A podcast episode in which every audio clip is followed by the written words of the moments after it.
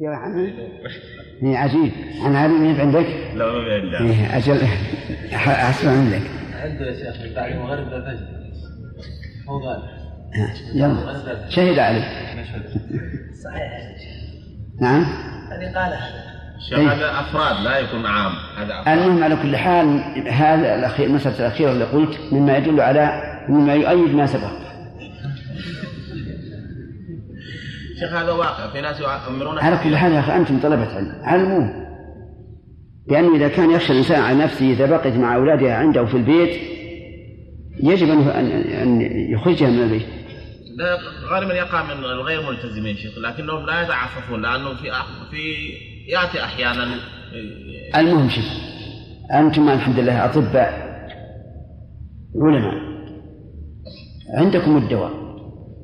بلغوا فإن استجابوا فهذا المطلوب ولا إنك لا تدري من أحببت نقول بالمنع. نعم. ما ما يضعف الحوش هي نقول إذا كان الإنسان يخشى على نفسه أن يستبيح منها ما يحرم عليه فيجب أن أن يطلعه من من الحوش. نعم. يضرب بالعمل ضاربا بينا كالعمى والشلل بيد أو رجل أو اقطع أو أقطعهما أو أقطع الاصبع الوسطى أو السبابة أو الإبهام أو الانمله أو الإبهام أو أقطع الخنصر أو الجنصر من يد واحدة. لا أو الأنملة من الإبهام. أو الإبهام أو الأنملة من الإبهام. أو الإبهام أو الأم أو, أو الأنملة من الإبهام أو اقطع الخنصر أو, أو أقطع الخنصر والجنصر من يد واحدة ولا يجزئ مريض ميؤوس منه منه ونحوه ولا أم ولد أم. الأحمق. لأنك لو قلت والأحمق صار معنى وولد الأحمق. نعم. والأحمق والمرهون والجاني والأمة الحامل ولو استثني حملها. نعم. بسم الله الرحمن الرحيم. سبق أنه يشترط في الرقبة التي تعتق في الكفارة أن تكون مؤمنة وذكرنا الدليل على هذا. اشترط المؤلف أن تكون سليمة من العيوب التي تضر بالعمل ضررا بينا وضرب ضرب لهذا أمثلة سبق بعضها. ومنها قال أو أقطع الوسطى أو أقطع الأصبع الوسطى أو السبابة أو الإبهام. ثلاث. ثلاث متواليات. ولا لا؟ اسمع يا رجل. الوسطى أو السبابة التي بينها وبين الإبهام أو الإبهام. هذه ثلاث أصابع. إذا كان واحد منها مقطوعا لا لا يجزي. لأن هذا ضرر بين الخنصر والبنصر إن اجتمعا في يد واحدة لم تجزي وإن انفرد كل واحد بيد أجزأت. وإن كان في يد واحدة خنصر أو بنصر أجزأ. انتبه. الإبهام له أهمية عظيمة.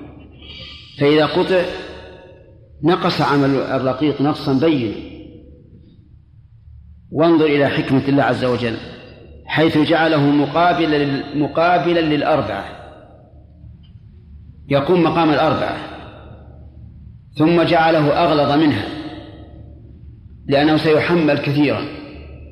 ثم جعله أنملتين فقط لأن الأنامل إذا إذا تعددت ضعفت. لكثرة المفاصل. وهذا من من آيات الله عز وجل. لا شك أن الإبهام إذا قطع فإنه ينقص العمل. نقصا بينا. إذا قطع السبابة يقول المؤلف أنه ينقص نقصا بينا. ولكن أولا قد لا نسلم بهذا. لأنه يمكن أن تستعين ال- ال- الوسطى والإبهام مستغنية عن عن السبابة. لكن على كلام المؤلف السبابة تعتبر نقصا بينا. الوسطى نقص بين وإذا اجتمعت الثلاثة صار أشد وأشد. الخنصر والبنصر أيهما أهم؟ يلا انظروا إلى خناصركم وبناصركم. نعم. سيئات؟ ما أظن. الظاهر أن البنصر أهم. نعم. أقوى وأهم. لأن مهما قدرت لو قلت مثلا إن الإبهام مع الخنصر تأخذ به الأشياء اللطيفة الخفيفة. قلنا وتأخذ في البنصر أشد. على كل حال هم يرون الفقهاء أن الخنصر الواحد أو البنصر الواحد لا يؤثر. لابد أن يجتمع. قال ولا يجزئ مريض ميؤوس منه. معلوم. مريض ميؤوس منه لا يجزي في الكفارة لأنه ميت أو كالميت. فلو أن رجلا عليه كفارة وكان عنده عبد وكان لا يريد أن يعتقه في كفارته فلما حضره الموت حضر العبد الموت قال إنه حر عن كفارته يجزى أو لا يجزي لا يجزي يعني بعد أن يئس منه وش الفائدة؟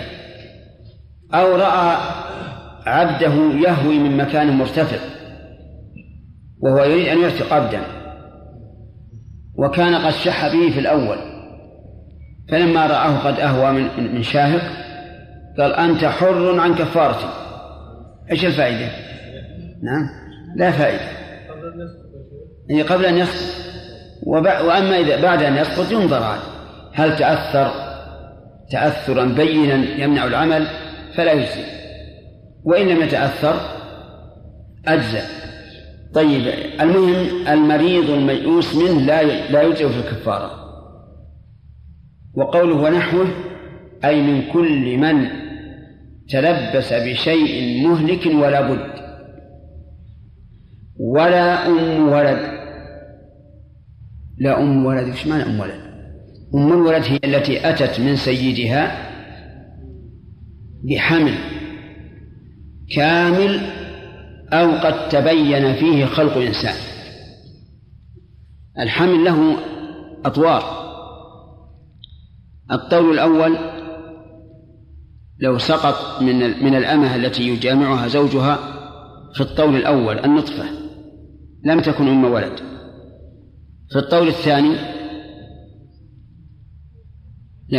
أم الولد هي التي أتت من سيدها بما تبين فيه خلق إنسان الطول الثاني لو أن رجلا كان يجامع أمته فحملت وأسقطت في الطول الثاني. تكون أم ولد؟ يا أخواني. ليش؟ لأنه ما يمكن يتبين فيه خلق إنسان في الطور الثالث وهو ما بعد الثمانين. أتت بولد. هل تكون أم ولد؟ لا. إن قلتم لا قلت خطأ. وإن قلتم نعم قلت خطأ. إن تبين فيه خلق إنسان فهي أم ولد. وإن لم يتبين فليست أم ولد.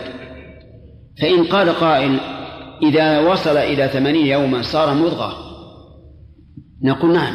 الله قال الله تعالى في القرآن مضغة مخلقة وغير مخلقة. قد يتبين فيها خلق إنسان وقد لا يتبين.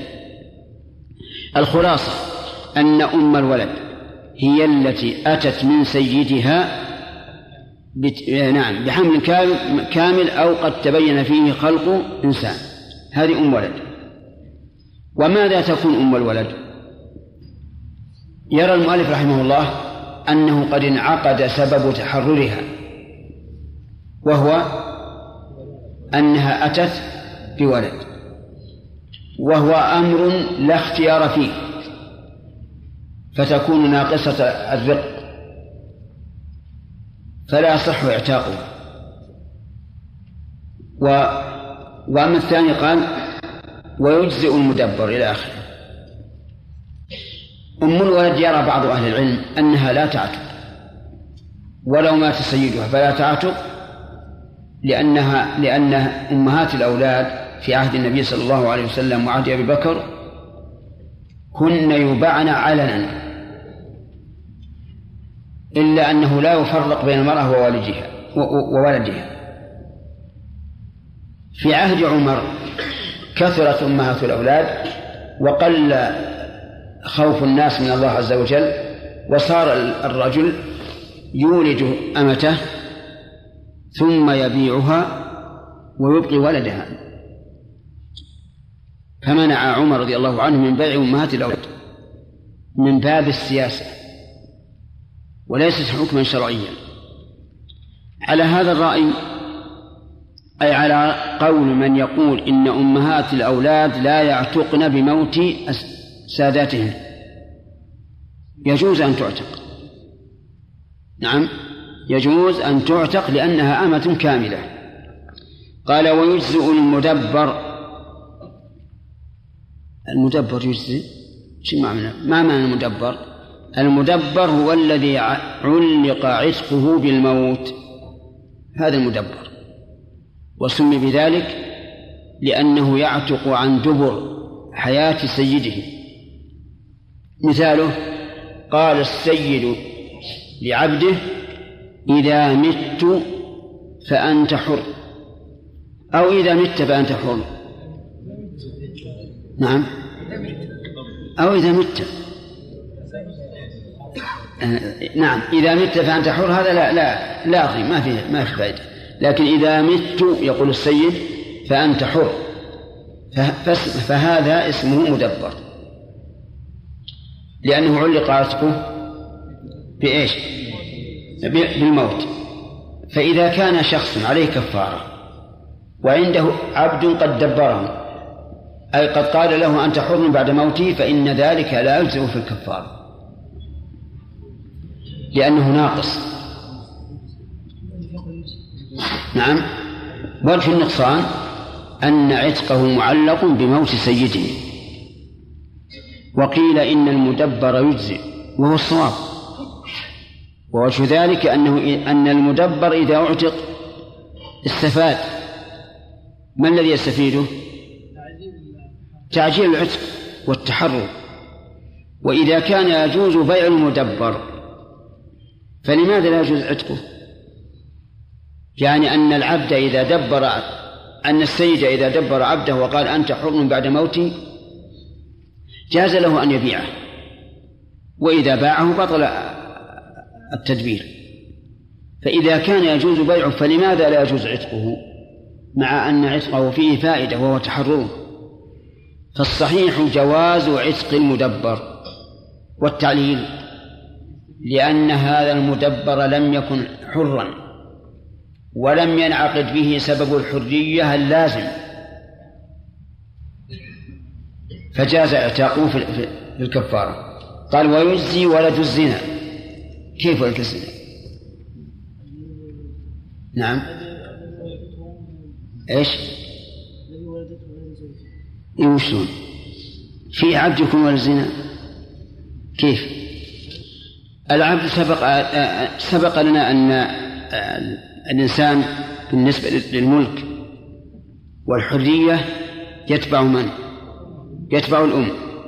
فهذا رجل فاجر زنى بأمة فلان وأتت بولد. الولد حر أو عبد؟ عبد. فاشتراه شخص وأعتقه في كفارة. نقول يجزي. لأن هذا رقيق رقا تاما وتحريره فكه من الرق. ويجزي أيضا الأحمق. وش الأحمق؟ الأحمق هو الذي تصرفه غير سليم. يعني يتصرف تصرفا غير سليم. وعندنا أن الأحمق هو سريع الغضب. والحقيقة أن سريع الغضب من الأحمق وليس هو الأحمق. بل كل من يتصرف تصرفا غير سليم يسمى أحمق. ويجزي أيضا المرهون. يجزي عتقه في الكفارة. مثال هذا رجل وجبت عليه كفارة عتق رقبة. وله عبد قد رهنه عند شخص. فاعتقه. يقول المؤلف إنه يجزي وهذا مبني على أن عتق المرهون صحيح. والقول الراجح أن عتق المرهون غير صحيح إلا بموافقة المرتهن مثال ذلك رجل عنده عبد واستسلف من شخص عشرة آلاف ريال وقال له الشخص أنا ما أعطيك سلف إلا إذا رهنتني فقال هذا عبدي رهن عندك. الآن تعلق في هذا العبد حق من؟ حق المرتهن قال الفقهاء رحمهم الله يحرم على سيد المرهون أن يعتقه وإن اعتقه نفذ العتق. اسمع. يحرم على سيد المرهون أن يعتقه وإن اعتقه نفذ العتق. أفهمتم؟ طيب. انظر هذا الكلام الذي ليس ليس مبنيا على أي قاعدة. لأننا إذا قلنا يحرم عتقه فكيف نقول ينفذ ويصح؟ والصواب أن عتق المرهون حرام ولا ينفذ لأنه تعلق به حق المرتهن. قالوا في تعليل نفوذ عتقه إن العتق له نفوذ قوي. ولذلك لو أعتق الإنسان ربع عبده عتق العبد كله فله نفوذ. والجواب عن هذا التعليل العليل بمرض لا يرجى زواله.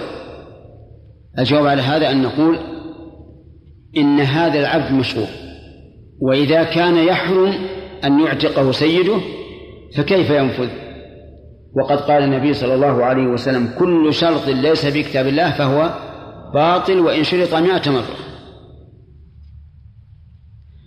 فعلى هذا القول الراجح أن عتقه لا ينفذ.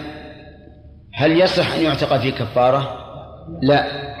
لأن عتقه لا ينفذ شرعا.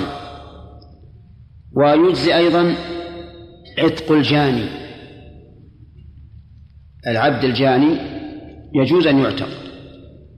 وظاهر كلام المؤلف أنه حتى ولو كان ولو كانت جنايته تؤدي إلى القتل. لكن في هذا نظر. مثال المسألة. رجل عنده عبد قد قتل شخصا عمدا وحكم بالقصاص عليه. يقول المؤلف إنه يجوز عتقه أيما أعظم هذا أو إنسان مريض بمرض مخوف. هذا هذا أعظم لأن هذا يمكن يقتل بعد خمس دقائق. قالوا إنه وإن وجب القتل عليه فإن من الجائز أن أصحاب القود أن أن يعفو عنه. نعم لو فرض أنه جان بجناية تحتم قتله.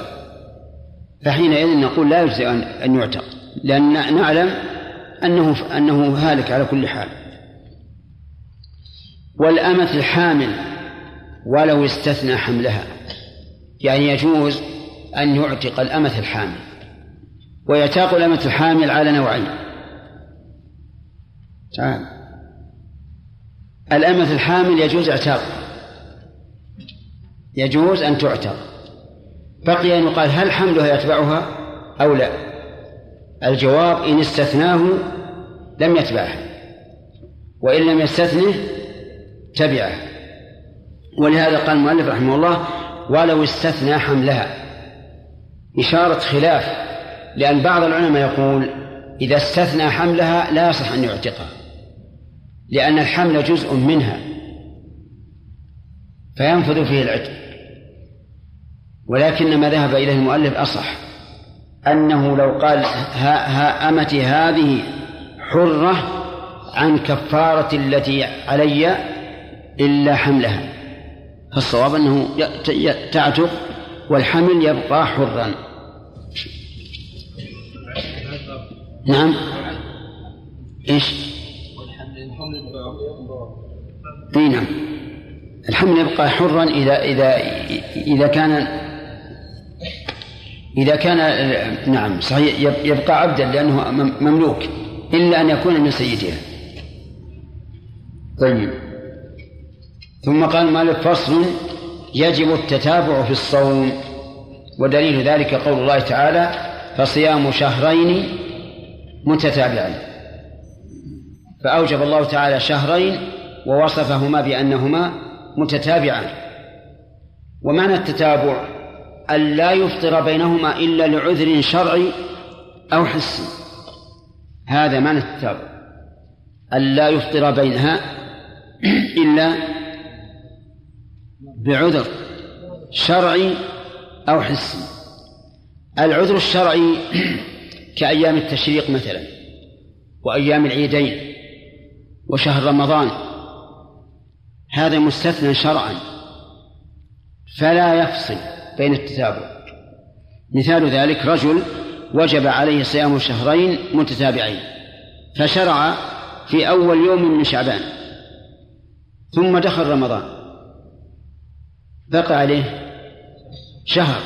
صام رمضان نقول بعد يوم العيد مباشرة تشرع في تكميل صيام الشهرين. الآن فصل بين الشهر الأول بشهر كامل وزيادة يوم الشهر الكامل رمضان وزيادة اليوم العيد لأنه ما يصام. هذا فصل بعذر شرعي. ومثال آخر امرأة وجب عليها صيام شهرين متتابعين فشرعت في الصوم فحاضت لمدة سبعة أيام ثم استأنفت الصوم. هل يضرها انقطاع التابع هنا؟ لا. لأنها إيش؟ أفطرت بعذر شرعي. الإفطار بعذر حسي. إنسان شرع في صيام الشهرين ثم مرض في أثناء ذلك وأفطر من أجل المرض. هل ينقطع التتابع؟ لا لأنه أفطر بعذر شرعي. نعم بعذر حسي. مثال آخر رجل شرع في صيام شهرين متابعين ثم سافر. وأفطر في السفر. هل ينقطع التتابع أو لا؟ لماذا؟ لأن أفطر ب... لأنه قطع التتابع بعذر. آه هنا نقول هل هو حسي ولا شرعي؟ نعم. الشرعي حسي. حسي لأنه هو الذي فعله باختياره. وشرعي لأن الشرع أباح له أن يفطر في حال السفر. طيب. يقول يجب التتابع في الصوم فإن تخلله رمضان. نقول رمضان أو رمضان؟ لسنا بعيدين عن الاسم الذي لا ينصرف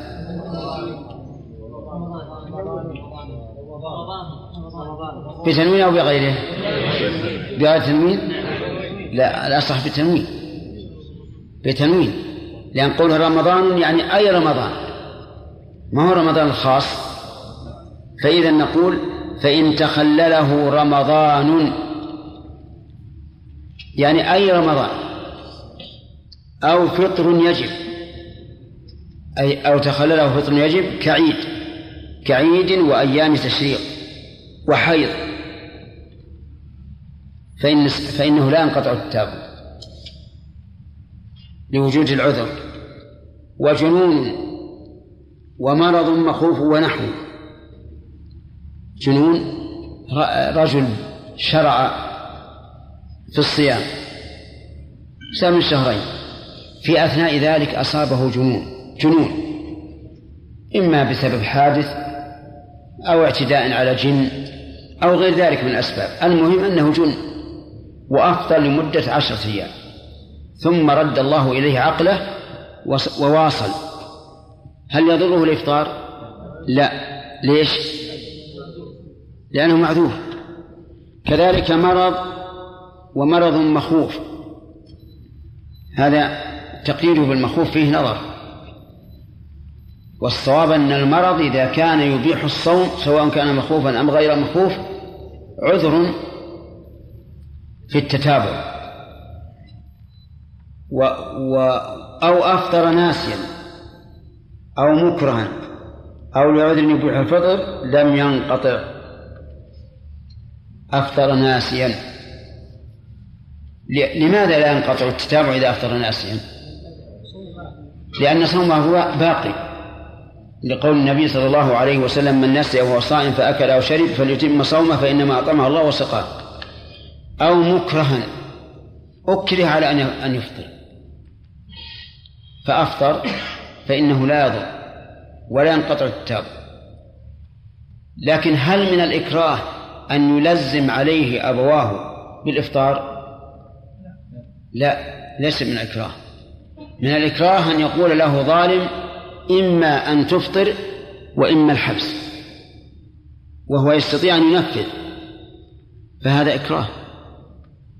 أو يقول ظالم إما أن تفطر وإلا أخذت مالك وهو قادر على أخذه فأفطر فهذا مكره. لا لا يضره لا لا يضره الإفطار لأنه أصلا لم يفطر. صومه باقي أو لعذر يبيح الفطر لم ينقطع. لعذر يبيح الفطر. أي عذر؟ يبيح الفطر فإنه لا يقطع التتابع. والخلاصة أن التتابع في الصوم في صوم الكفارة في الظهار واجب إلا إذا انقطع بعذر حسي أو عذر شرعي فإنه لا ينقطع التتابع. نعم.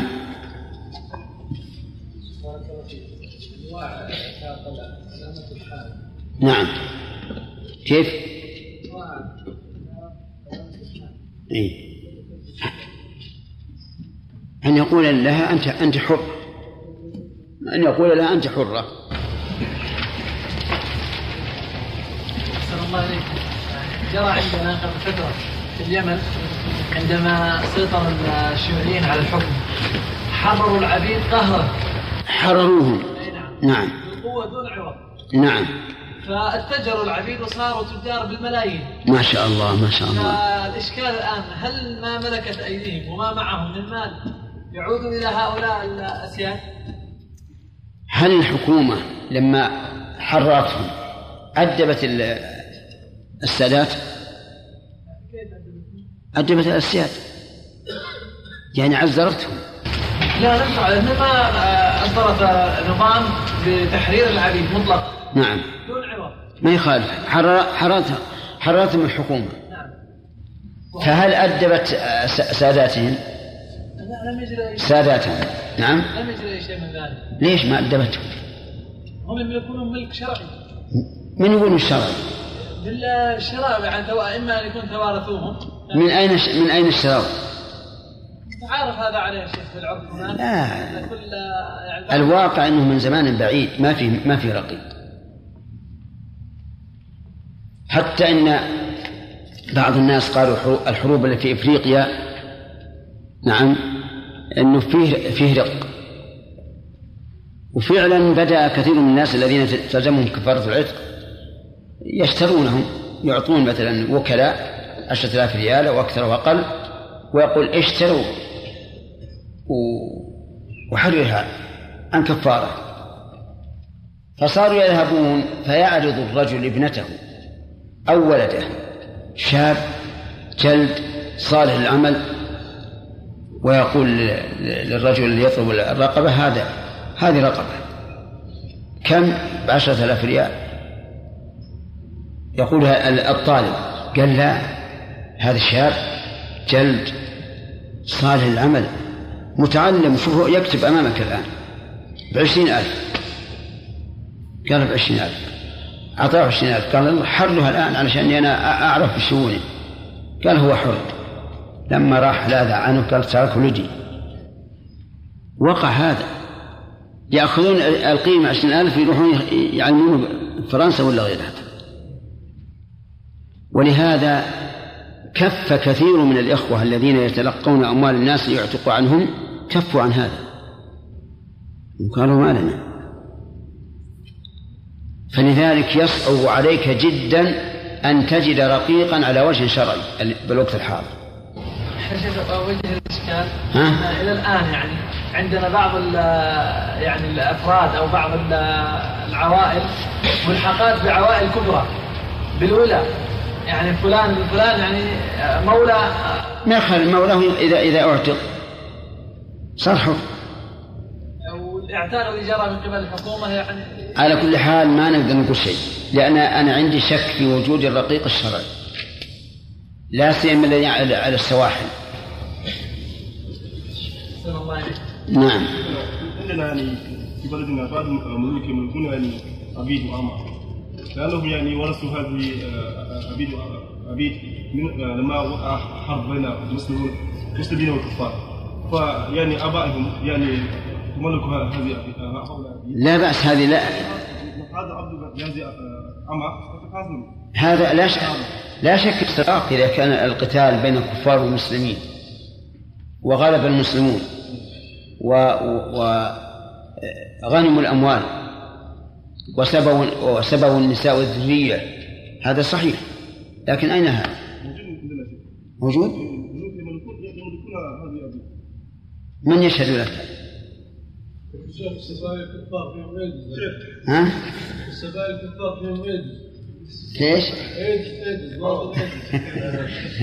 أجل مخوف الملوك عندنا يملكون ها؟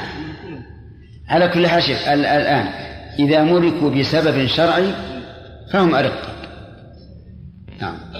انتهى الوقت عاد أذن لهذا. الله شيخ تقييد الرغبه بالايمان نقول نقول إنه من باب اختلاف السبب وتوافق الحكم. أي نعم. اختلاف السبب مع الموافقة في الحكم. منيفا من أحسن القصور لأحد الملوك. فلما انتهى من بنائه قيل للملك يا فلان ترى هذا الرجل إن بقي على قيد الحياة صلح قصرا أحسن من قصرك أو مثله. فلا يكون لك ميزة على الناس. ماذا أصنع؟ ماذا قال ماذا أصنع؟ قال أحمله من فوق وارمي به على الأرض. ففعل فضرب فصار ذلك مثلا. جزاء سنمار من القارئ؟ أنت صاحب الفقه؟ طيب. بسم الله الرحمن الرحيم. الحمد لله والصلاة والسلام على رسول الله. وعلى آله وصحبه ومن والاه. قال المصنف رحمه الله تعالى فصل يجب التتابع في الصوم فإن تخلله رمضان أو فطر يجب, كعيد وأيام تشريق وحيض وجنون ومرض مخوف ونحو أو أفطر ناسيا أو مكرها أو لعذر يبيح الفطر لم ينقطع ويجزئ التكفير بما يجزئ في فطرة فقط ولا يجزئ من البر أقل أقل أقل. أقل بالرفع ولا يجزئ في البر أقل من مد ولا من غيره. أقل من مد. ولا من غيره أقل. صل. ولا يجزئ في البر ولا يجزئ من البر أقل من مد ولا من غيره أقل من مدين. لكل واحد ممن يجوز دفع الزكاة إليهم وإن غد المساكين أو عشاهم لم يجزئه وتجب النية في التكفير من صوم وغيره. وإن أصاب المظاهر منها ليلة. المظاهرة. المظاهرة بفتح الياء. وإن أصاب المظاهر منها ليلة المظاهرة بفتح الهاء بسم الله الرحمن الرحيم. الخصلة الثالثة من خصال الكفارة في الظهار. الصوم. وهو صوم شهرين متتابعين. هذا نص القرآن. قال الله تعالى ثم يعودون لما قالوا فتحرير رقبة من قبل أن يتماسى فمن لم يجد فصيام نعم شهرين متتابعين من قبل أن يتماسى فمن لم يستطع فإطعام ستين مسكينا ولم يقل من قبل أن يتماسى أليس كذلك؟ طيب. التتابع في الصوم بنص القرآن شهرين متتابعين. يعني لا يفطر بينهما. إلا أن يستثنى من ذلك ما إذا أفطر لعذر شرعي أو حسي. الإفطار لعذر شرعي كإفطار يوم العيدين وأيام التشريق ورمضان والمرأة في الحيض والحس المرض والسفر. فإذا أفطر لعذر شرعي أو حسي فإنه لا ينقطع التتابع هذا هو الضابط. إذا يجب التتابع إلا لعذر شرعي أو حسي. وسبق المثال.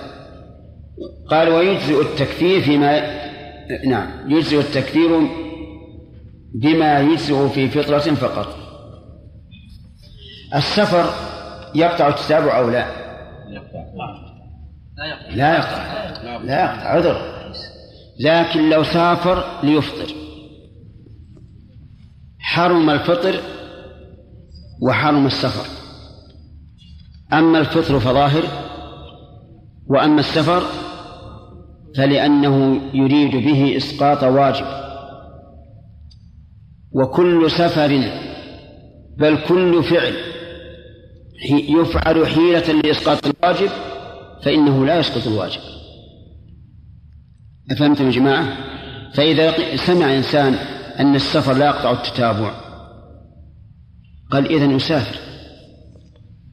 نقول له إذا سافرت لهذا الغرض حرم عليك الفطر لأن الواجبات لا تسقط بالحيل.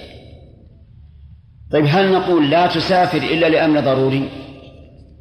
لا. سافر لأي غرض شئت ما لم ترد به إسقاط الواجب. أظن انتهينا من الصيام. أمس. طيب. قال ويجزئ التكفير بما يجزئ في فطرة فقط. التكفير الذي هو إطعام ستين مسكينا. يجزئ بما يجزئ في فطرة فقط والذي يجزئ في الفطرة خمسة أصناف والتمر والشعير والزبيب لأن الفطرة في عهد النبي صلى الله عليه وسلم من التمر والشعير والزبيب والأقط البر لم يكن شائعا بين الناس في عهد النبي صلى الله عليه وسلم واختلف فيه هل يجزي نصف الصاع أو أو أو لابد من الصاع. وليس هذا موضع البحث. لكن الكلام على أن المؤلف يقول لا يجزي إلا بما يجزي فقط وهي صالح. ما هي؟ البر تمر شعير زبيب أقط. فلو أطعمهم وهو قوتهم الأكثر فإنه لا يجزي. ولو أطعمهم من الذرة وهي قوتهم الأكثر فإنه وهذا القول ضعيف لأن الله عز وجل أطلق الإطعام ولم يبين نوعه ولا جنسه. قال إطعام ستين مسكينا. فلو قدر أننا في مكان لا يتغذى الناس فيه إلا باللحم أجزأ اللحم على هذا القول؟ على هذا القول يجزئ يجزئ لأنه طعامهم. والله عز وجل يقول إطعام ستين مسكينا. ولو كنا في مكان لا يتغذى أهله إلا بالتمر أجزأ أو لا؟ أجزأ. فالصواب أن الإطعام يحصل بما يطعمه الناس في كل وقت ومكان بحسب. ولا يجزئ من البر أقل من مد ولا من غيره أقل من مدين لكل واحد. يعني إن قدر الإطعام مد من البر ونصف صاع من غيره وهذا معنى قوله أقل من مدين وذلك لأن الصاع في عهد النبي صلى الله عليه وسلم أربعة أمداد. فالمد ربع الصاع البر يجزي فيه نصف صاع. أي نعم نعم. نصف صاع عن الصاع نصف صاع عن الصاع.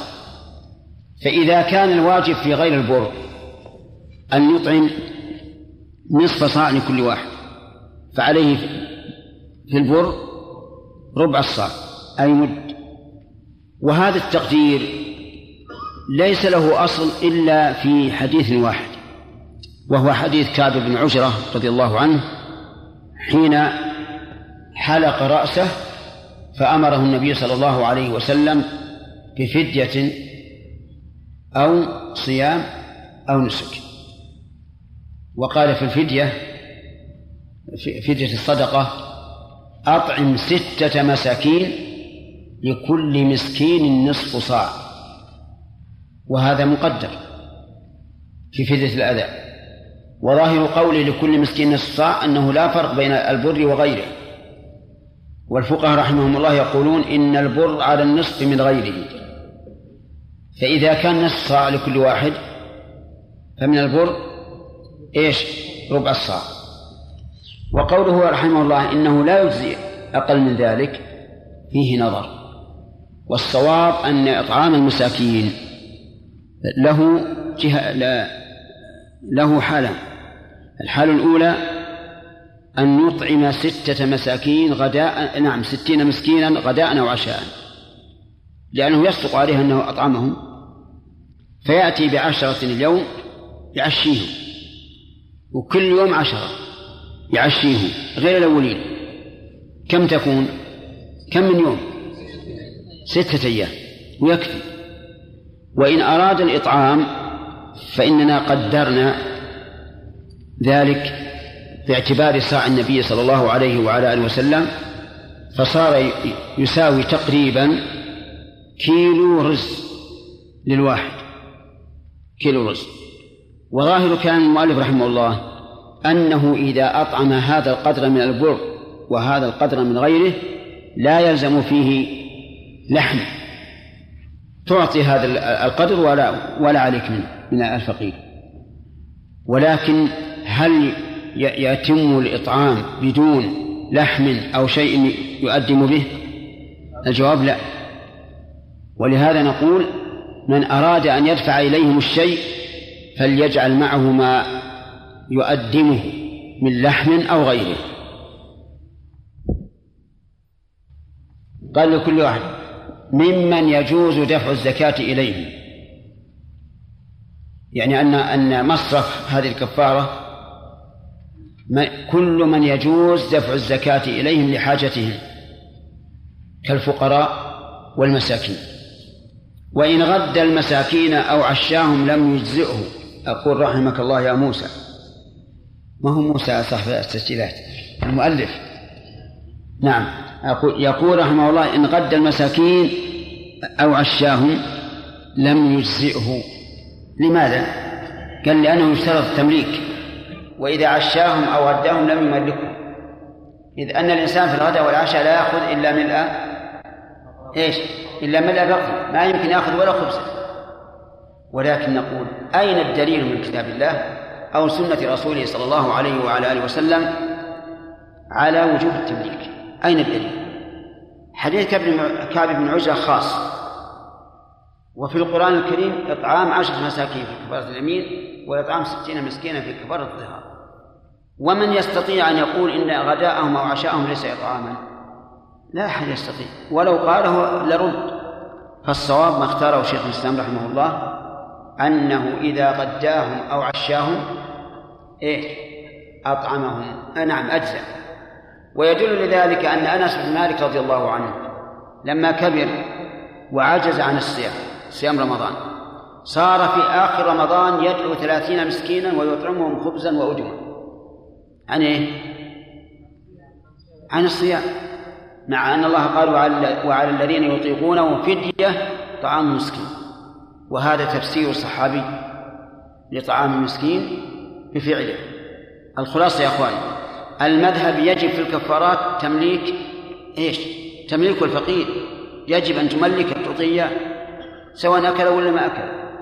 ومقداره مد من البر أو نصف صاع من غيره والمعتبر صاع النبي صلى الله عليه وعلى آله وسلم وهو أقل من الصاع المستعمل الآن. هذا المذهب القول الثاني أن هذا جائز وإذا غداهم أو عشاهم فهو جائز وهذا القول هو هو الصحيح. وتجب وتجب النية في التكفير من صوم وغيره. نعم. كل شيء يفعل لشيئين فلا بد فيه من النية. لأن المقصود من النيات تمييز العبادات بعضها عن بعض. فلا بد من النية. آه الإطعام يكون قربة وكفارة. فلا بد أن تنوي كفارة. إطعام المساكين يكون قربة. قولوا يا جماعة. قربة يعني صدقة تصدق بالطعام على المساكين ويكون كفارة. لا بد أن تنوي أنه كفارة ليتميز عن القربة. العتق يكون كفارة وقربة يكون كفارة في الظهار وفي الأمين ويكون قربة للتطوع به. لا بد أن تميز. إذن الكفارة النية واجبة في الكفارة من صوم وغيره. وش غير الصوم؟ الإطعام والعتق. وإن أصاب المظاهرة منها ليلا أو نهارا انقطع التاوب إن أصاب المظاهر الفاعل يعود على المظاهر والمظاهرة منها المرأة. إن أصابها يعني جامعة ليلا أو نهارا انقطع التتابع إذا أصابها نهارا واضح أن التتابع ينقطع لأنه إذا أصابها في النهار فسد صومه فيجب أن أن يستأنف. لكن إذا أصابها ليلا لم يفسد صومه لكن يقولون انقطع التتابع لأن الله تعالى قال صيام شهرين متتابعين من قبل أن يتماسا فإذا مسها في الليل بعد الشهر الأول واستمر. صار أصابها قبل الشهرين المتتابعين. أصابها بعد إيش؟ بعد شهر واحد. وهو لابد أن يصوم شهرين متتابعين قبل المسيس. فهمنا الآن أن التتابع ينقطع بالنسبة للمظاهر منها بالوطي سواء كان ذلك في الليل أو في النهار. أما غيرها فقال وإن أصاب غيرها ليلا لم ينقطع. ونهارا تقول من باب أولى أن لا ينقطع. لا يقول لم ينقطع التتابع لا هو يقول لم ينقطع. ارجع عن قوله. حق وحق يتبع. نعم. طيب إذا نقول إذا و... إذا جامع المرأة الأخرى التي لم يظاهر منها إن كان في النهار انقطع التتابع لفساد صومه فيستأنف من جديد وإن كان في الليل فلا بأس لأنها لم لأنها لم يظاهر منها. طيب لو فرضنا أنه باقي يوم واحد وجامع في النهار من لم يظاهر منها؟ ماذا يكون؟ ماذا يكون؟ يبدأ من جديد. تروح عليه تسعة وخمسين يوم يروح عليه كذا. نعم؟ نعم. لأن الله قال صيام شهرين متتابعين فإن قال قائل هل المعتبر بالشهرين ستون يوما أو أو الهلال؟ المعتبر الهلال. حتى لو قدر أن الشهرين كانا ناقصين فلم يصم إلا ثمانية وخمسين يوما أجزل لأن الله قال شهرين ولم يقل ستين مسكين ستين يوما نعم. ثم قال المؤلف رحمه الله رحمه الله كتاب اللعان. اللعان مصدر لاعن يلاعن. بمعنى دعا باللعنة. سبب اللعان أن أن يقول الرجل لامرأته أنت زانية. يعني يقذفها بالزنا. إذا قال أنت زانية فإن أقرت فلا لعان ويقام عليه الحد. وإن أتى ببينة فلا لعان ويقام عليها الحد.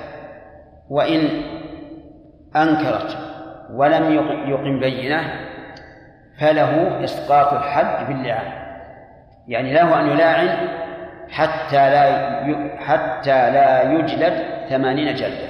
لأنه إذا لم يقم بينة تشهد بأن امرأته زنت وجب أن يجلد ثمانين جلدة. لقول الله تعالى والذين يرمون المحصنات ثم لم يأتوا بأربعة شهداء فجلدوهم ثمانية جلدة. إذا قال لا يمكن. لا يمكن إجلاد قلنا لابد أن تجلد. أو لاعن قال أنا مستعد للاعن يلاعن يلاعن زوجته. وكيف اللعان؟ يأتي بهم الحاكم القاضي ويقول تعالى اشهد.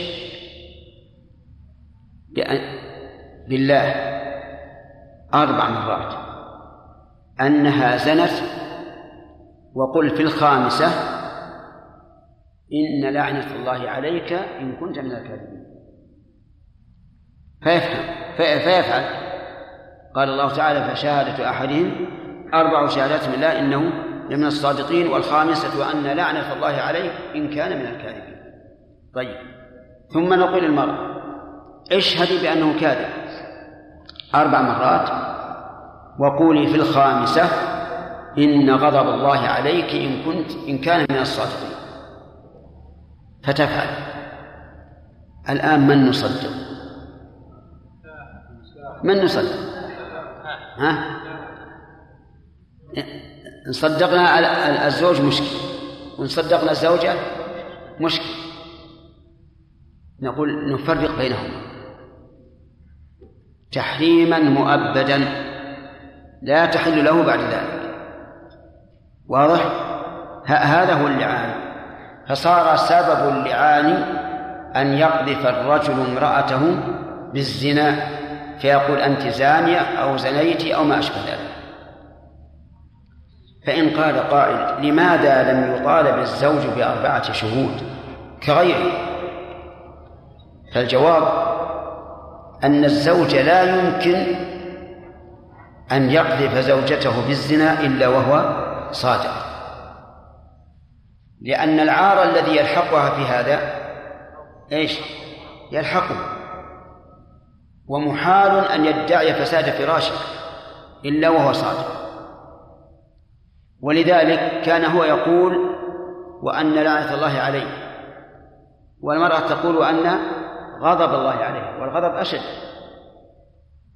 لأن احتمال صدق الزوج أقرب من احتمال صدق المرأة. إذ أن المرأة تريد أن تدفع عن نفسها وعن أهلها هذه الفاحشة. والرجل يريد أن يبرئ ذمته من أن يكون من أن يكون ديوثا. فقوله أقرب. ولهذا خفف جانبه بأن يقال بأن يقول إن لعنة الله عليه. وهي تقول إن غضب الله عليه. فإن قال قائل إذا استراب الرجل من امرأته فهل له أن يتحقق أو يلاعن أو الأولى أن يستر؟ نعم. هل الأولى أن يتحقق أو أو أو إيش؟ يلاعن أو يستر؟ نعم. نقول الأولى أن أن يستر. ولكن يجب أن يراقب وأن يتحرى وأن يبعد كل احتمال وذلك لأن الشيطان يأتي إلى الإنسان إلى الزوج ويوقع في قلبه التهمة لزوجته من غير أصل لكن من أحب ما يكون للشيطان أن يفرق بين الرجل وزوجته. فربما يلقي في قلوب في قلبه وساوس ومع التفاعل مع هذه الوساوس تكون عند الزوج يقينا في وهمه لا في حقيقة الأمر فكونه يستر أولى. ثم هل الأولى إذا ستر أن يطلقها ويسلم من شرها أو أن يبقيها؟ في هذا تفصيل.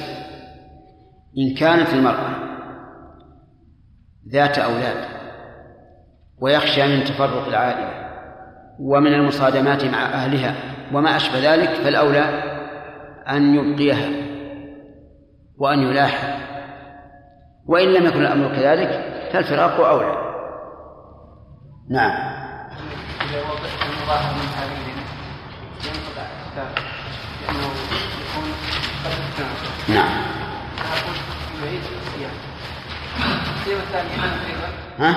الصيام الثاني الذي أعاده يكون بعد التماس فما فائدة فائدة كيف؟ بعد التمام بعد بعد التماس ما ما يضر. يكون يكون فعل محرما حيث جامعها قبل تمام الشهرين لكن لكن يعيد الشهرين على وجه سنة. بلى فعل محرم. لا لا ما يمكن. لأن شرط شرط في الشهرين اللذين هما كفارة أن يكونا متتابعين وهذا ما تابع إي نعم ما تابع لأن لأنه لما لما لما وطئها صار جامعها قبل أن يأتي بالشرط. نعم. من شيخ من صام شعبان فاتبعه في رمضان بكفارة فالكفارة صحيحة؟ يعني نوى نوى نوى برمضان الكفارة. لا يصح. لا عن الكفارة ولا عن رمضان أصبر ولا عن رمضان. إذن يلزمه قضاء رمضان وكفارة شهرين متتابعين. طيب إذا كان صوم شهر الله المحرم نعم. وصوم يوم عاشوراء صيام تطوع نعم. نواها كفارة ولا؟ لا؟ نواها كفارة؟ لا بأس. يصح. قل لي وش الفرق لأنك أنت ما أوردته إلا عشان الإشكال. ما هو هذا يا جماعة يقتضي؟ يقتضي يقول لا فرق. وش الفرق؟ هكذا تريد الفرق أن رمضان لا يصح أن يصوم غيره فيه. رمضان مخصص للفريضة. ولذلك لو كان مسافرا الآن رجل مسافر. صيام رمضان لا يلزم لأنه مسافر. لكن لو صام يوم الاثنين وهو في السفر يريد فضل يوم الاثنين. يجزي أو لا يجزي؟ لا يجزي. يكون صوما باطلا. لأن أيام رمضان لا يصح فيها إلا إلا رمضان سواء كنت في سفر أو في حضر. نعم. بالنسبة للإطعام لو نوى فيها القربة هو التكفير. إيه. لا بأس. لأن أصل التكفير قربة. أصل التكفير قربة لأنك فعلت ما أمر الله به. صيام الاثنين ورمضان؟ قربة. ما يخالف. إذا إذا نوى في رمضان في نفس رمضان أنه يرجو ثواب ثواب صوم الاثنين فنرجو أن يحصل له. يعني نوى ثوابه. انتبه لهذا ما دام حساب الشهرين بالهلال هل المعنى هذا من يبدأ من أول الشهر؟ وكيف إذا لم يعلم؟ لا لا ما, ما يلزم يبدأ من من حين ما يحصل الذنب الذي فيه الكفاره يجب أن أن يبادر مثلا لو جامع في النصف من الشهر يبدأ من يوم 16 إلى يوم 15 من الشهر الثالث. إذا صام الخمسة عشر من الشهر الثالث انقضى. حتى لو أن الشهرين على 29 يوم. انتهى الوقت. وإن جهلها. جهلها فبالغلط فإذا قذف امرأته بالزنا فله إسقاط الحد بالميعاد فيقول قبل فيقول قبلها أربع مرات أشهد بالله لقد زنت زوجتي هذه ويشير إليها ومع طيبتها يسميها وينجبها. وفي الخامسة وأن لعنة الله عليها إن كان عليه. وأن لعنة الله عليه إن كان من الكاذبين. ثم تقول هي أربع مرات. بس. بسم الله الرحمن الرحيم. سبق أن اللعان مأخوذ من الملاعنة. وهو في الواقع ليس ملاعنة بل لعنة وغضب لكن هذا من باب التغليب. كما يقال القمران للشمس والقمر والعمران لأبي بكر وعمر. وإلا فإن اللعنة إنما يجيء في ملاعنة الزوج فقط. وسبق أن سببه سبب اللعان نعم. غلط. نعم. مو يتهم؟ أن يقذف زوجته بالزنا فيقول أنت زنيت. وسواء أضافه إلى شخص أو أطلق. يعني سواء قال أنت زنيت بفلان أو أطلق. طيب. أولا إذا قذف بالزنا إن أقرت انتهى الوقت. أقيم عليه الحد هذه واحد إذا لم تقر. نطالب الزوج بالبينة إن أتى بها فلا لعن ثالثا نقول للزوج إما أن تلاعن أو نقيم عليك حد القذف يعني بعد تعذر الإقرار والبينة نقول للزوج إما أن تلاعن وإما أقمنا عليك حد القذف. ثمانين جلدة. اللعان لا بد له من شروط. يقول مالك رحمه الله يشترط في صحته أن يكون بين زوجين. فلو قذف الإنسان أمه أو قذف ابنته أو قذف أخته أو عمته أو خالته أو غير ذلك من النساء فإنه لا لعان. وإنما يكون اللعن بين الزوجين. لقوله تعالى والذين يرمون أزواجهم ثم لم يأتوا بأربعة شهداء والذين يرمون أزواجهم ولم يكن لهم شهداء إلا أنفسهم فشهادة أحدهم إلى آخره فإن كان بين اثنين أجنبيين ثم تزوج الرجل بهذه المرأة التي قذفت التي قذفها هل يجري اللعان أو لا يجري؟ لا يجري. لا يجري لأنه إنما قذفها قبل أن يتزوجها. وعليه فإذا قذف امرأة قبل أن يتزوجها إن أقرت أقيم عليها الحد. وإن لم تقر وأتى ببينة أقيم عليها الحد. وإن لم يأتي ببينة أقيم عليه هو الحد. واضح؟ طيب. يشترط أيضا أن يكون باللغة العربية لمن يحسنها. لقوله ويصح لع... نعم. ونعم ومن عرف ومن عرف العربية لم يصح لعانه بغيره. إذا يشترط أن يكون باللغة العربية لمن كان قادرا عليها. فإن تلاعن بلغتهما وهما يقدر يقدران على اللغة العربية لم يصح. حتى وإن كانا قد عرفا اللغة. فلو حصل ذلك بين آه، وش نمثل غير عرب. بين إيش؟ آه، بين نعم زوجين يعرفان لغتهما لغة الإنجليز وهما يعرفان العربية. فتلاعن بلغتهما فإن ذلك لا يصح لأن المؤلف اشترط أن يكون بالعربية لقادر عليه. فإن كان بغير العربية ولو كانت لغة الزوجين فإن اللعان لا يصح. والقول الثاني أنه يصح بلغتهما وإن عرف العرب وهذا الواب المقطوع به. وذلك لأن ألفاظ اللعان ألفاظا تعبدية حتى نحافظ عليها. إنما هي ألفاظ يعبر بها الإنسان عما في نفسه. فمتى علمت لغته أجزأ اللعاب ومن نعم نمشي على كلمة. ومن عرف العربية لم يصح لعانه بغيرها ذكر المؤلف للعان شرطين. الشرط الأول أن يكون بين زوجين والشرط الثاني أن يكون باللغة العربية لمن قدر عليها. وهل يشترط أن يكون بين زوجين مميزين؟ نقول نعم لا بد من هذا.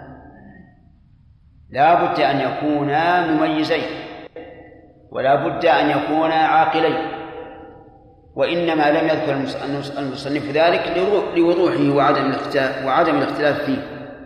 فإذا قدم امرأته بالزنا فقال أنت زنيت والعياذ بالله أو يا زانية فله إسقاط الحد باللعان أي حد؟ حد القذف. وقال الآن اسقط الآن سنحدك ثمانين جلدة بنص القرآن. قال الله تعالى والذين يرمون المحصنات ثم لم يأتوا بأربعة شهداء فاجلوهم ثمانية جلدة قال لا أنا لي طريق آخر وهو اللعان. أريد أن يلاعن.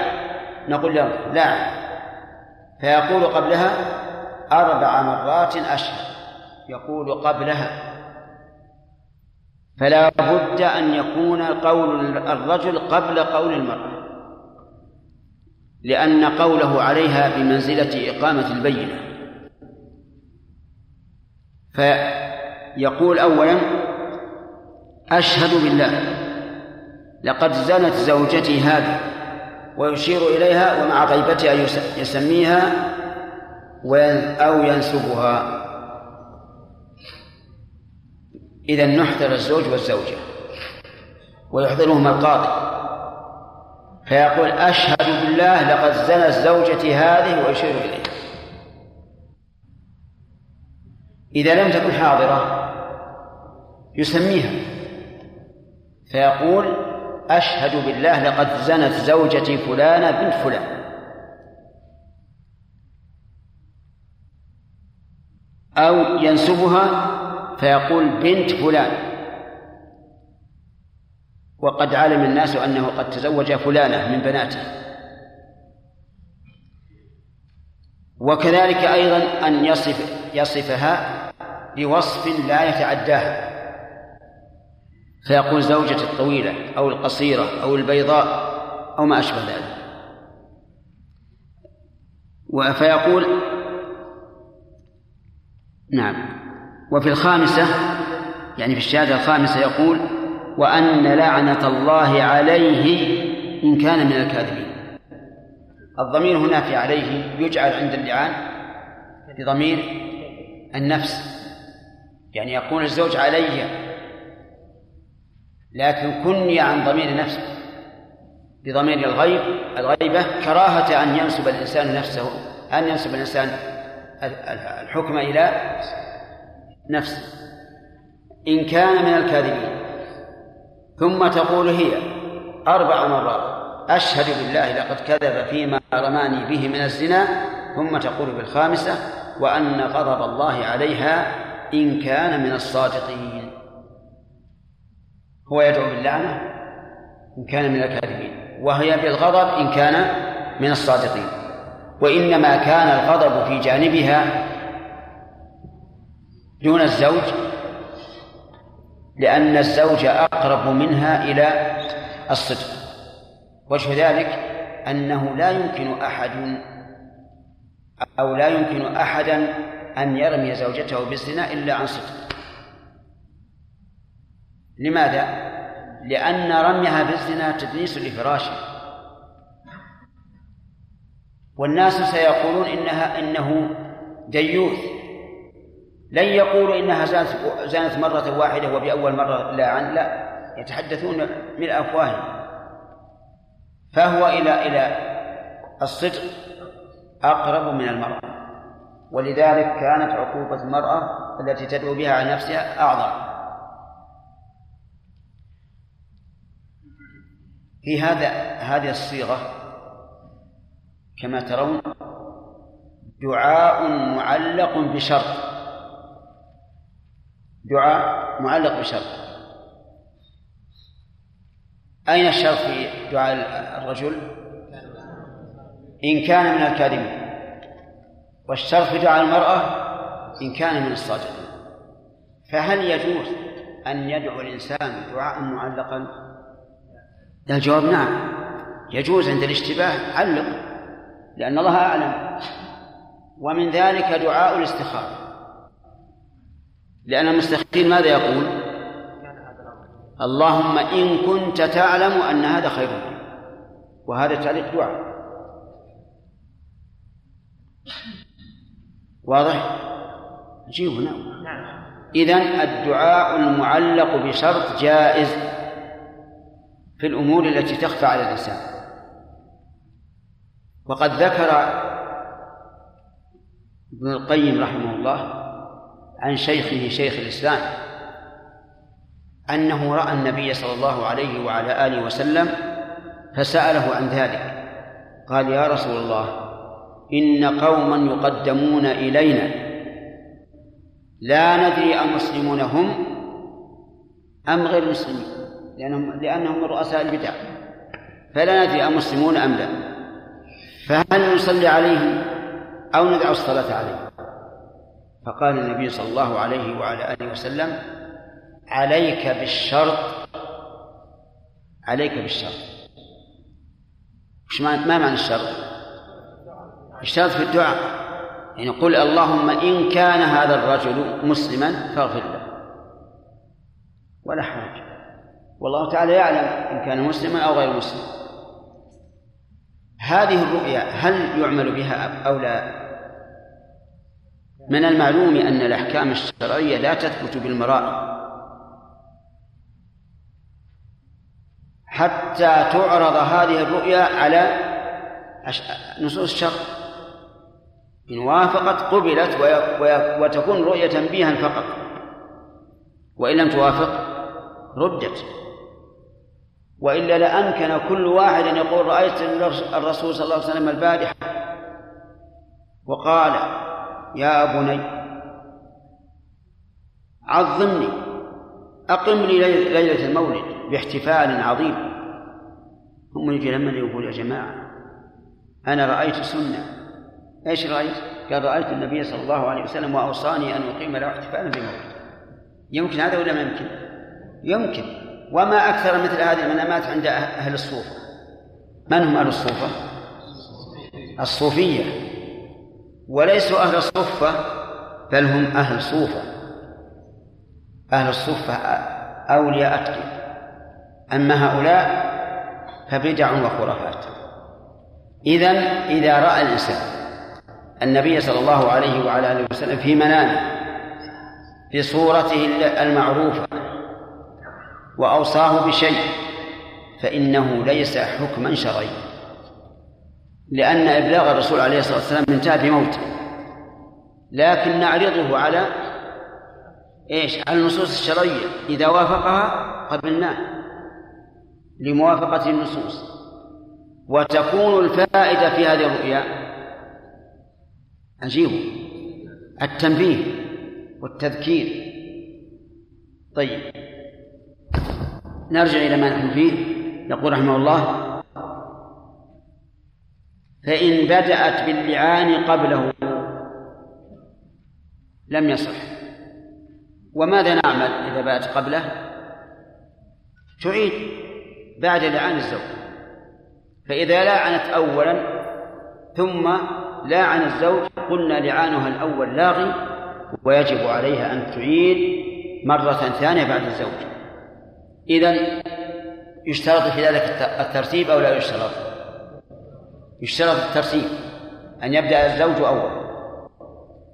أو أبدل أو نقص أحدهما شيئا من الألفاظ الخمسة. بأن قال ثلاث مرات أشهد بالله لقد زنى زوجتي هذه وقال في الرابعة وأن لعنة الله عليه إن كان من الكاذبين.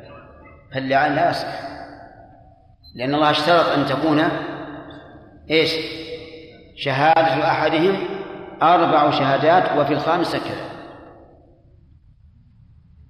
فإذا نقص عن العدد المعين شرعا فإن اللعان لا يصح. يقول أو لم يحضرهما حاكم أو نائب. هذا إذن يشترط حضور الحاكم أو نائبه. الحاكم من؟ القاضي. أو نائبه نيابة عامة أو نيابة خاصة في إجراء الملاعنة. النيابة العامة أن يكون للقاضي نائب. نائب عام. النيابة الخاصة أن يقول لشخص ما يا فلان قد أنبتك أن تجري اللعان بين هذا الرجل وزوجته. وعلم من كلامه رحمه الله أنه يجوز للقاضي أن ينيب عنه من يجري اللعان بين الرجل وزوجته فهذا تدخله النيابة. أو, أو نعم حاكم أو نائبه أو أبدل لفظة أشهد بأقسم أو أحلف فلا يصح. لأن الله قال فشهادة أحدهم أربع شهادات فلا بد من الشهادة. أو أو أبدل لفظة اللعنة بالإبعاد. لأن اللعنة هي الإبعاد عن رحمة الله.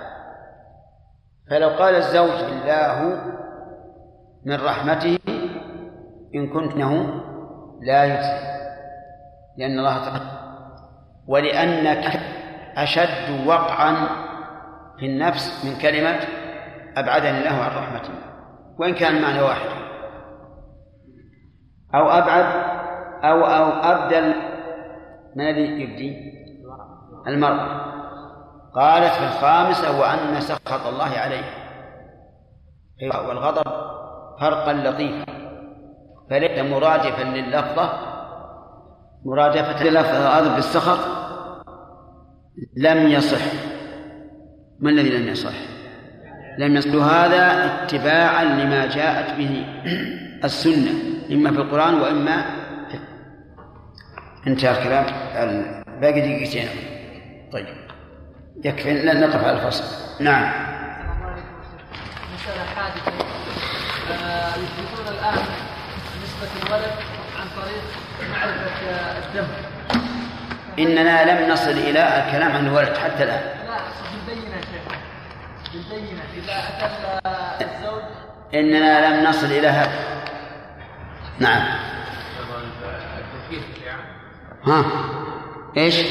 لو وكل الزوجين أحدا يلاعن إي نعم. يقول هل يصح أن يوكل الزوج أو الزوجة من يلاعن؟ نقول لا. لأن هذا مما يتعلق بنفس الشخص. أرأيت لو أن انسان قال وكلتك تحلف عني في عند القاضي. اجب لا. حتى أن العلماء رحمهم الله قالوا لو وكل إنسانا في خصومة بيع أو شراء أو إيجار أو غير ذلك وتوجه عليه توجهت عليه اليمين فإن الوكيل لا يحلف بل يؤتى بالموكل ليحلف.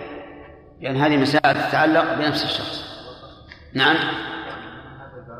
القسامة يقسم أهل الميت عصبة طيب. نعم يا عبد الرحمن بن جمع الشيخ حسان إذا لاعن وبعد اللعان أراد أن يرد زوجته ثم منع منه. قال أردت زناع العين. ما وصلنا. ستأتي. نعم. بارك الله فيكم. هذه مسألة يعني واقعية. وقعت وتحتاج إلى حل الآن. رجل ترك أمانة أهله عند رجل آخر وسافر ثم هذا الذي ترك عنده الأمانة. رأى أهله كذب وتحقق من ذلك. إيش؟ هذا الرجل المؤتمن.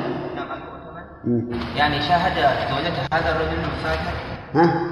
الرجل المسافر الذي ترك أهله عنده يعني يقن من زناه من رجل آخر وحتى جاء ولد من من هذا الزنا لأن هذا الذي سافر لم يعد إلا بعد قرابة سنتين وما هو الحل في هذا؟ وش الإشكال؟ ما هو الإشكال؟ ما في بينة وكيف ينفع هذا الولد؟ يعني مثلا رجل سافر عن زوجته كذا ولا لا؟ وأتت بعد سفره بسنتين بولد. يعني الولد له. شيخ يقول تأكد منها الرجل الثاني أنها تزني. يعني الرجل ترك زوجته عند آخر والزوج سافر. واللي وكيل على الزوجة. رأى الزوجة زوجة المسافر تزني وتأكد منها. بزنا حتى جاءت من هذه الزنا بإذن كذا؟ ما ما على ما فهمت أنا. ليس على ما فهمته أنا. فهمت من السؤال الآن؟ إنسان جعل زوجته عند شخص وسافر. ثم إن الشخص الذي عنده الزوجة رآها تزني وولدت. هذا هذا إذا ولدت فإن ادعى زوجها أن الولد له وأمكن ذلك فالولد له. فهمت؟ وإن لم يمكن فليس له ولد هذا هو نفع يا شيخ ولكن الإشكال يعني كيف ينتفي الولد بدون لآن؟ يقول ليس هذا ولد يقول هذا ليس الولد, الولد مني ويأتي بشهود على أن الرجل سافر منذ كذا وكذا وأنه لم يرجع إلى الزوجة لأن في احتمال أنه جاء في الليل ليلة من الليالي جاء ودخل على زوجته وجاء معه ما في احتمال؟ غالبا الشيخ تقول في احتمال ولا؟ لا؟ ها؟ يعني يا شيخ حتى ينتهي الولد تماما لا يسوي إليه محل لأن ما دام أن الشيخ قال يعني الطريق الوحيد لنفي الولد هو مثلا الان لا. الصحيح أنه ما يحتاج بالنسبة للولد. أن الولد ولده. أن الولد ولد لقول النبي صلى الله عليه وسلم الولد للفراش لكن لو أصر على أن ينفيه. فمن العلماء من يقول يقذف الزوجة أولا فيقول إنها زنت ثم يلام ومنهم من قال إنه لا يحتاج أن يقذف الزوجة بل يكفي أن يقول هذا ليس ولد ثم يجري اللعان فيقول أشهد بالله أربع مرات أن هذا الولد ليس ولدي ويقول في الخامسة أن لعنة الله عليه إن كان من الكاذبين. إي نعم. الآن يا شيخ بارك الله فيكم يعني هو هذا الرجل توفي. يعني هو تكلم كلام يسير بين من اللي توفي؟ يعني الزوج. إي. توفي وقبل أن يتوفى تكلم كلام هكذا بين الناس أن هذا الولد ليس له. لكن ما رفع الأمر إلى الحكومة ولا شيء. ثم توفي. أي. فهل هذا أي نعم. الولد يلحق به ويرث. ويرث ولده. وقال له يا ابن الزانية فهل هذا يعتبر فهل فهل هذا يعتبر هذا اللعان أو يفيد وين الساعدي؟ ها؟ يعني هل يعتبر قاذفا يعني؟ ها؟ أي هذا عاد ينظر إذا كان مما يجعل الإنسان بلا قصد كما هو معروف عند بعض الناس فلا فليس بقذف بعض الناس نسأل العافية على طول يقول يا ابن الزاني انتهى الوقت طيب اي نعم. أظن أنتهى الوقت. فقه يا شيخ. ها؟ فقه. يقول انتهى الوقت الآن؟ من صاحب الفقه؟ اقرأ. بسم الله الرحمن الرحيم الحمد لله. والصلاه والسلام على رسول الله وعلى آله وصحبه ومن والاه قال المصنف رحمه الله تعالى حسن وإن خلف زوجته الصغيرة أو المجنون عزر على لئام ومن شرطه قذفها بالزنا لفظا كزنيت أو يا زانية أو رايتك تزنين في فضل أو جبر. فإن قالت وقفت بشبهة أو مكرهه أو نائمه بسم الله الرحمن الرحيم. سبق معنا اللعان وسبب وسببه. فما هو السبب؟ أن يقذف الرجل زوجته بالزنا. وكيفيته ما سبق؟ أن يحضرهما الحاكم ويعظ ويعظهما أولا. ويقول لهما إن عذاب الآخرة عذاب الدنيا أهون من عذاب الآخرة. فإن صمم أجر اللعان بينهما. كيف يقول؟ يقول للزوج اشهد بالله أربع شهادات. أن زوجتك هذه زنت. ويقول في الخامسة وأن لعنة الله عليه إن كان من الكاذبين. ثم يقول لها اشهد أربع شهادات بالله إنه كاذب. وفي الخامسة أن غضب الله عليها إن كان من الصادقين فإذا تم فسيأتي ما, ما يترتب على هذا. إذا تم اللعان يا صالح هارون إيش تقريب هذا؟ نعم ثم قال المؤلف فصل وإن قذف زوجته الصغيرة أو المجنونة عسر ولا لعان. إن قذف أي الزوج زوجته الصغيرة التي لم تبلغ فلا لعان. لأن الصغير لا لا تقبل منه الشهادة ولا يصح منه اليمين وليس قذف الصغير كقذف الكبير.